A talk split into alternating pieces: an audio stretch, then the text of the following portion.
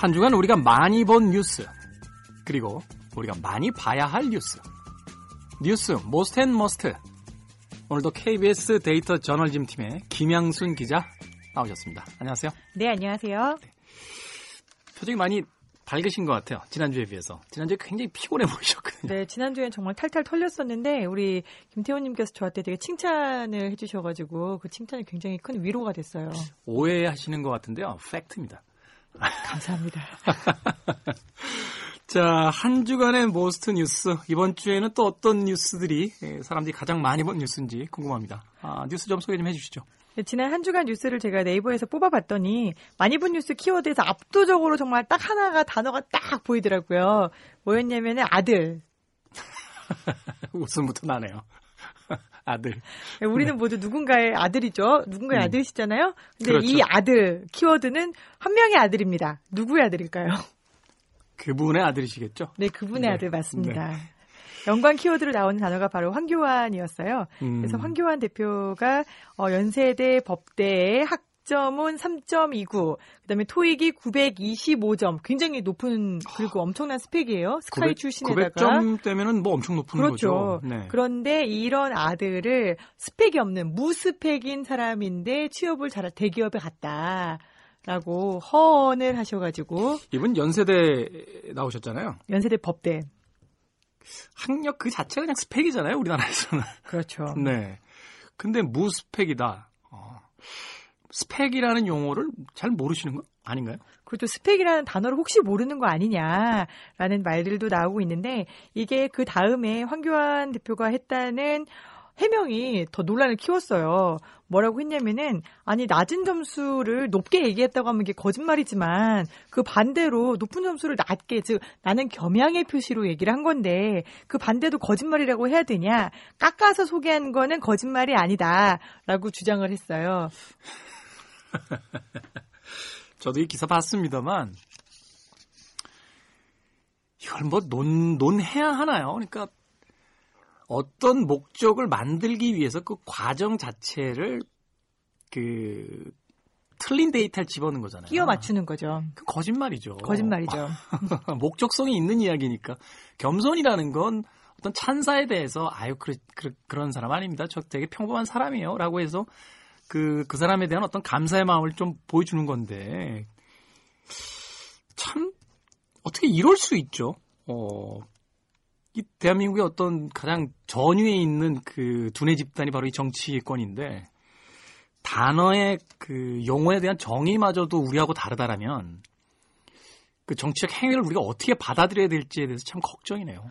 사실 정확하신 게 정치인은 표를 먹고 살잖아요. 그렇기 때문에 유권자들의 마음을 가장 잘 읽고 가장 잘 헤아리는 사람들이 돼야 되는 거거든요. 음. 근데 이렇게 발언을 하셨던 이유가 이제 취준생들 즉 숙대에 가서 강의를 하면서 했던 일인데 취준생들에게 희망을 주고 싶었다라고 하셨는데 희망은커녕 희망 고문을 하셨고 그다음에 이 뉴스가 가장 핫한 뉴스가 됐던 거는 이 땅의 모든 취업을 준비하는 아들과 딸들 그리고 그 아들을 둔 아버지들 어머니들에게 어떤 분노의 마음을 갖게 했기 때문에 이런 결과가 나왔다고 보여지고요. 그 나비 효과처럼 파장이 계속되고 있어요.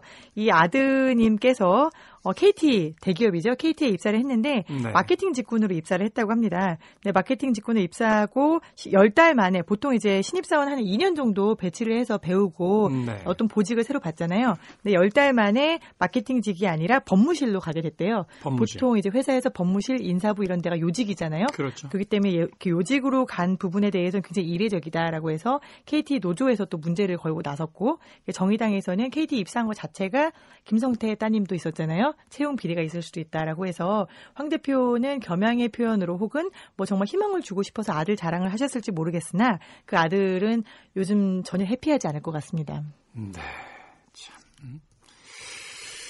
왜들 그러는지 잘 모르겠습니다. 아, 저도 관련 뉴스 보다 보니까 뭐, 그, 어떤 활동을 해야지만 주는 어떤 봉사상 같은 경우도 그 스펙의 이제 굉장히 중요한 부분으로서 그렇죠. 작용을 하는데 그런 부분들이 뭐 후보에 막 그 아들 딸이 동시에 올라가 있고 뭐 이런 일들을 봤을 때 그것이 설사 자연스러운 일이었다라고 하더라도 그 상식적인 시민들이 생각했을 때 어떻게 느낄까를 생각해서 이야기를 해야 되는데 전혀 그런 어떤 시민들의 감정 상태라든지 정서에 그 이해가 없다라는 거죠. 사실은 그 부분이 가장 큰 문제인 것 같아요. 그렇죠. 네. 좀 이런 이야기 좀 안 나왔으면 좋겠습니다. 정치적 행위를 가지고 좀 평가받을 수 있는 그런 정치가 좀 돼야 되지 않을까 하는 생각이 듭니다. 네. 황교안 대표와 그 아들에 대한 이야기. 아, 전혀 다른 이야기인데요. 영국에서 뛰고 있는 손흥민 선수 있잖아요. 네. 그 영국인들이 그 손흥민 선수의 유니폼을 그렇게 많이 사가지고 자기 아들들을 입힌대요. 오. 그 등 넘버 7번 위에 쏜이라고 돼 네, 있어요. 손이라고 돼 있죠. 예. 영어로 하면 싼이잖아요. 아들. 아, 그래가지고 손흥민 선수 티셔츠가 최고 인기랍니다. 아들들하고 정말 얘기 되네요. 그러니까 아들들하고 같이 그 프리미어리그 경기 보러 온 오, 부모들은 my son, 이자 그러니까, 손. 그렇죠. 네. my son, 이자 my son이 되는 거죠. 그래서 야, 그 얘기 듣고 참 웃었던 적이 있는데 그렇게 우리나라에 자랑스러운 아들도 있는데 좀 아, 이런 아들 이야기는 안 났으면 좋겠습니다. 네, 자랑스러운 아들을 생각하시면서 손흥민 선수는 과정의 공정성을 참 이렇게 다 보는 상태에서 거친 사람이니까. 그게 스포츠가 이제 그 갖는 어떤 정직함이잖아요. 그 부정으로 들어갔다라고 해서 경기장에서 뛰는데 거기 실력 아닌 실력이 나오겠어요. 네. 네, 두 번째 뉴스 전해드릴게요. 두 번째로 많이 본 키워드는 또 트럼프가 차지를 했어요. 이제 트럼프에 대한 뉴스를 제가 거의 격주로 계속 전해드리고 있는 것 같은데. 역사상 이렇게 화제가 된 미국 대통령이 있었나요? 한국에서? 아, 정말 이 트럼프의 키워드에 붙어 있는 뉴스들은 하나, 두 개는 아니었어요. 일단 이란과 관련돼서 네. 어, 자칫하면은 전쟁 10분 전에 전쟁을 막은 전쟁이 음. 날 뻔한 일도 있었고요. 개인적인 스캔들에 대한 뉴스도 있었고 G20 정상회담 그 다음에 이제 주말에 한국을 방문하잖아요. 방한 그리고 김정은 같은 맞물린 사안들이 많아서 예, 트럼프가 굉장히 큰 키워드로 떠올랐는데 어, 역대 미국 대통령들이 다 한국, 즉 국내 이슈에 굉장히 큰 영향을 미칩니다만 트럼프는 독보적인 것 같아요. 네. 뭐 미국 언론들 심심하지는 않겠어요. 어, 한 인물이 이렇게 많은 뉴스를 만들어낼 수 있다는 것에 대해서 정말 대단합니다. 그런데 그 이면에 또 어, 미국 경제를 또 바라보는 시각으로 보게 되면 미국 경제의 어떤 복잡함 또 그 가지고 있는 어떤 그 고민들이 바로 이 트럼프라는 어떤 한 대상을 통해서 인물을 통해서 이렇게 복합적으로 이렇게 드러나고 있는 게 아닌가 하는 생각이 듭니다. 네. 이란 관련해서는 그런 얘기 잘 안 하는데 잘하셨다라고 이야기 드리고 싶어요. 전쟁 안 일으키신 거에 아. 정말 너무 다행이지 뭐예요. 저도 아시는 분이 이란, 지금 테헤란에 살고 계시거든요. 네. 근데 정말 불안감이 하늘 끝까지 치솟았다가 이게 우리가 트위터를 통해서 이제 트럼프가 밝혔는데 우리가 공격을 하면 이란 사람들이 얼마나 죽느냐라고 물어봤더니 150명이 죽습니다. 라고 대답을 해서 그러면 이거는 비례의 원칙에 맞지 않는다. 그러니까 중단을 하자라고 해서 음. 10분 전에 미사일 발사를 중단을 했다라는 소식이 오늘 뉴욕타임즈에 실렸었는데요. 사실은 뭐 전쟁을 하면은 대선에는 전혀 도움이 되지 않을 거다라고 하는 폭스뉴스 진행자의 말 때문에 흔들렸다라는 말도 있습니다. 음, 근데 네. 이란 사람들은 정말 150명의 문제가 아니잖아요. 미사일이 떨어진 150명의 그 가족과 거기에 있는 여파와 그리고 우리 상황에서 보면은 유가가 당장 치솟을 거고요. 그죠. 그 미사일 하나로 벌어지는 전 세계의 나비 효과가 장난이 아닐 텐데 트럼프는 150명으로 결단을 내렸다라고 하는 부분에 대해서 그 이상의 여파를 생각하면서 감사하다는 생각이 듭니다. 음, 네. 이게 뭐 그런 어떤 여러 가지 그 객관적 수치로 나오는 피해 이- 이외에 한번 생각해 보세요. 우리의 삶의 그 터전 한복판에 갑자기 미사일이 날아온다고 생각하면 아무튼 트럼프 대통령 뭐 정치적 의도가 있었는지 어떤 뭐 선거에 대한 어떤 계산이 있었는지 모르겠습니다만 어, 미사일 안 쏘신 거는 정말 잘하셨더라고 칭찬해드리고 싶습니다. 오늘 G20에서 문 대통령이 만나 한번 토닥토닥 한번 해주시면 좋을 것 같은데. 그 우리나라 문 대통령을 그렇게 좋아한다며요. 그 가지고 있는 어떤 이력 같은 부분들이 그 본인이 생각하기에는 이제 본인이 어떤 넘어설 수 없는 어떤 아우라가 있기 때문에 뭐그 이야기도 한번 어떤 언론에서 다뤘던 적이 있는데 아무튼 좀 좋은 이야기들 나누시고 오셨으면 좋겠습니다. 자, 한 주간의 모스트 뉴스 어, 들어봤고요. 자, 이번 주에 꼭 들었으면 좋을 must 뉴스 어떤 뉴스입니까? 이번 주 must 뉴스는 사진을 좀 보시면은 확 와닿을 텐데 아, 리오그란데 강의 비극이라는 뉴스로 미국에서는 굉장히 많이 나오고 있는데 우리나라에서는 기사량에 비해서는 보시는 분들이 많지 않더라고요. 그래서 이 기사를 제가 가져왔고요. 사진도 좀 뽑아서 왔는데 혹시 보셨나요? 이거 참 제가 몇 번을 벼르고 벼르다 봤어요. 왜냐하면 기사의 제목을 일단 보고 나니까 이미 어느 정도 어, 뭐 구체적인 상황까지는 모르겠습니다만 어떤 비극적인 뉴스인 것 같아서 사실은 열어보기가 마음이 편치가 않더라고요. 예, 그래서 좀 미루다가 음, 아무래도 또 이 시대연감 진행자로서 좀 알아야 될 것 같아서 이제 봤는데 이게 참 먹먹한 이야기죠. 이 사진 저도 미루다가 미루다가 오늘 아침에 방송 때문에 어쩔 수 없이 열어서 봤는데 아 정말 보시면은 이제 리오 그란데 강에서 아버지의 셔츠, 검은색 셔츠가 가슴 위까지 이제 말려 올라가 있고요. 네. 그 셔츠 안에 아기가 이제 이 아이는 아직 돌이 두 돌이 안 됐어요. 23개월짜리 딸이 어 셔츠 안에 머리를 넣고 그 품에 안긴 채 둘이 이렇게 엎드려서 쓰러져 있는 그런 사진입니다. 둘 다 이제 죽은 채로 발견이 됐고요. 네. 이제 아시는 분은 아시겠지만 리오그란데 강은 미국과 멕시코의 접경에 있는 강입니다. 근데 이 부녀는 뭐 멕시코 출신은 아니고요. 멕시코에서 멕시코가 이제 중미에 길게 있잖아요. 네. 그 밑에 내려가면은 이제 과테말라, 온두라스가 있고 그 밑에 엘살바도르가 있어요. 그 엘살바도르라는 나라에서 이 부녀 거기다 엄마도 포함이 돼 있어요.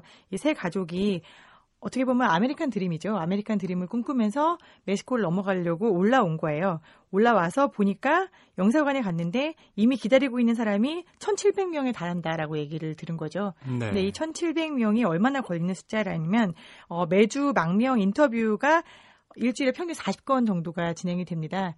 즉 1,700명이라면은 최소한 다섯 달에서 여섯 살 여섯 달 정도를 기다려야 되는 상황인 거예요. 근데 이 가족은 이미 올라오면서 석 달간의 여정을 겪었고 거기에서 또 수개월을 기다리게 되면은 1년 가량을 아무런 벌이가 없이 어떻게 보면은 굶주림으로 죽어갈 수도 있는 상황인 거죠. 그래서 기다리기보다는 우리가 어떻게든 모험을 해보자라는 극단적인 선택을 한 걸로 보입니다.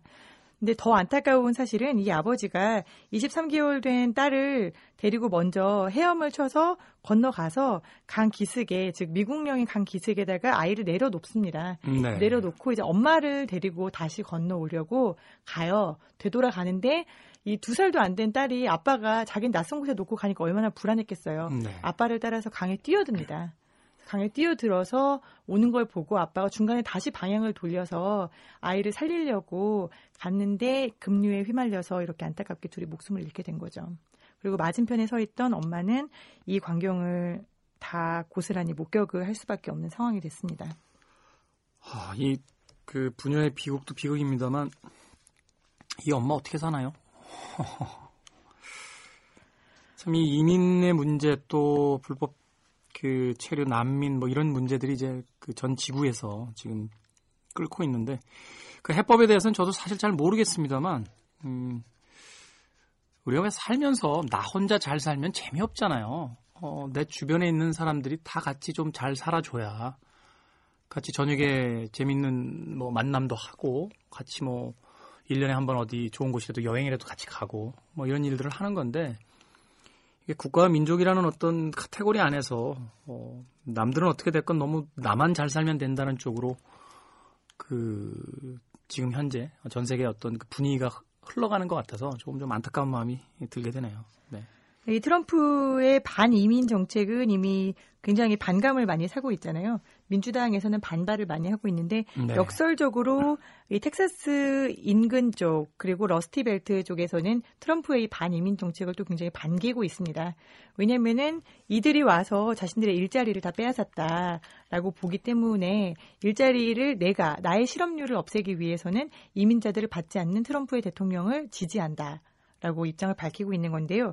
이 뉴스를 제가 가져온 이유는 다름 아니라 이 외노자에 대한 차별과 반감이 뭐 미국 못지않게 우리나라에도 굉장히 심합니다. 그 미국의 이민 문제는 좀 다르게 좀 봐야 될 것 같아요. 미국은 사실은 이제 그 국경을 넘어오는 이민자들에 의해서 이미 미국의 시민권을 가진 그 사회 이제 최하 계층의 그 일자리를 가지고 싸우고 있기 때문에 이제 문제가 되는 건데 어, 우리나라의 경우에는 이야기를 들어보니까 그 한국 사람들이 거의 하지 않으려고 하는 그래서 어, 사람을 구하기 힘든 직종에 주로 이제 외국인 노동자들이 투입이 되기 때문에 이거는 엄밀히 이야기하면 우리나라의 기업에 기여를 하고 있다라고 이제 봐야 된다라는 이야기를 하시더라고요. 네. 저희가 최저임금 자료를 뽑아보면요. 실제로 외국인 근로자들이 대량으로 취업하고 있는 분야가 농업과 어업입니다. 네. 저희, 저희가 이제 어, 배 낚싯배에 끌려간다 이런 얘기들 하잖아요. 그만큼 아무도 배를 타는 일을 하고 싶어 하지 않거든요. 그래서 배를 타는 일들 그리고 이제 정말 비닐하우스 안에서 콘크리트 바닥에다가 장판 깔아놓고 거기에서 농사를 지으면서 작물을 관리하는 일들 이런 일들을 외국인 노동자들이 현재 맡고 있는 거고요. 한국인들이 하지 않는 곳에 외국인 노동자들이 들어가 있는데 여기에 대해서 외국인 노동자들의 임금을 낮춘다라고 하면은 젊은 청년 외국인 노동자들의 취업률은 오히려 더 올라갈 것으로 예상이 돼요. 실제로 캐나다에서 똑같은 일이 있었어요. 2013년도에 있었던 일인데요. 당시 하퍼 정부가 외국인을 내국인보다 싸게 고용할 수 있는 세상에서는 우리가 취업을 못한다라는 캐나다인들의 말에 따라서 외국인들의 월급을 더 낮게 내려버립니다. 15%를. 네. 캐나다가 우리랑 똑같은 상황이었어요. 이런 정말 3D 직종 하지 않으려는 직업에 대해서만 외국인들이 하고 있었거든요. 근데 여기에서 15% 정도로 임금을 아예 최저임금을 더 낮춰버렸더니 캐나다에서 정말 그런 농업, 어업 이런 게 아니라 은행, 은행에서 멀쩡한 정규직 근로자들을 대량 해고를 하고 외국인 노동자들을 다 뽑았어요. 아. 그런 하층 일, 허드렛 일을 하지 않는 외국인 노동자들이 분명히 있잖아요. 그렇죠. 근데 그 사람들은 인텔리고 어떤 일을 시켜도 잘 할 수 있는데 임금이 심지어 15%나 낮아. 오케이, thank you. 이렇게 해서 300명을 대량 해결을, 해고를 하고 외국인 노동자를 뽑아가지고 여기에 대해서 캐나다 정부가 아, 이게 내가 현실을 몰랐네? 라는 생각을 하게 된 거죠. 케인즈의 그렇죠. 경제학인 거잖아요. 그렇죠. 그래서 이 법을 만들고 1년 만에 법을 철회를 합니다. 음. 캐나다와 똑같은 경제 구조를 우리가 갖고 있는 상황에서 지금 외국인 노동자의 임금을 아예 법으로 최저임금보다 낮게 만든다라고 하면은 이게 어떤 일이 벌어질지는 굉장히 자명하다라고 보여지거든요. 아니 그런 어떤 외국의 사례를 보기 이전에요. 상식적으로 생각해 볼 수 있는 부분이잖아요. 이게 어떤 어려운 경제 이론이나 우리가 뭐 이런 걸 살펴봐야 되는 게 아니라 그 당연히 임금이 낮아지면 낮은 사람을 쓰겠죠. 그렇죠. 그렇게 되면 임금을 높게 받고 있는 사람들은 점점 취직 자리가 없다라는 건데 사실 기업에서 그래서 왜 자꾸 나이 드신 분들 정년 어, 되기 전에 내보내려고 정리해고 하려고 하는 게 뭐냐면 그분들이 이제 원고 월급 많이 받으시니까 나가시고 좀 싼 가격에 젊은 애들 쓰겠다 이런 건데 이런 건데 그죠? 답답합니다. 근데 또 우리가 다시 생각을 해보면요. 어, 인구 절벽이라고 하잖아요. 네. 지난 4월 출생아 수가 또 역대 최저로 떨어졌거든요. 이게 그냥 동월 기준, 전년도 동월 기준으로 계속 비교를 했을 때 계속 최저 기록이 37개월째, 지금 3년째 이어지고 있어요. 네.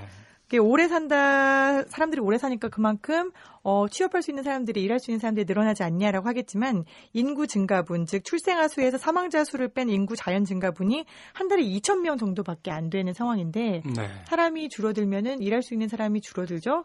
우리나라는 노동 집약적 산업을 하는 대표적인 국가입니다. 노동력이 없는데 사람은 받지 말자. 이민은 거부하고 외국인 노동자들은 차별하고 이렇게 하면 사회가 제대로 굴러갈 수 있을까라는 생각이 드는데요. 이 사회가 많은 점들이 연결돼서 구성이 되는데 그냥 외노자 하나 아니면 출생아 하나 이렇게 단편적으로 생각하면 안 되고 이게 모두 다 이어져 있다라는 걸 한 번쯤은 좀 생각해 주시면 좋겠어요. 극단적인 자민족주의를 채택했던 어, 사람과 그 지지자들이 있었죠. 어, 2차 세계 대전에 히틀러와 나치가 어떤 일들을 가지고 이 전 세계를 그 혼란스럽게 만들고 어, 공포에 몰아넣는지에 대해서 한 번쯤 생각해보고 좀 현명한 방법들을 찾았으면 하는 어, 생각이 듭니다. 자, 오늘도 김양순 기자와 함께 어, must and must 뉴스 나눠봤습니다. 고맙습니다. 네, 다음에 뵙겠습니다. 저도 어, 마무리 인사를 드리겠습니다. 음, 오늘 끝곡은요, 너무 무거운 이야기들이 많았던 것 같아서 경쾌한 음악 하나 골랐습니다. 패럴 윌리엄스의 Happy 들으면서 시대를 읽는 음악 감상의 시대음감 마치겠습니다. 저는 김태훈이었습니다. 고맙습니다.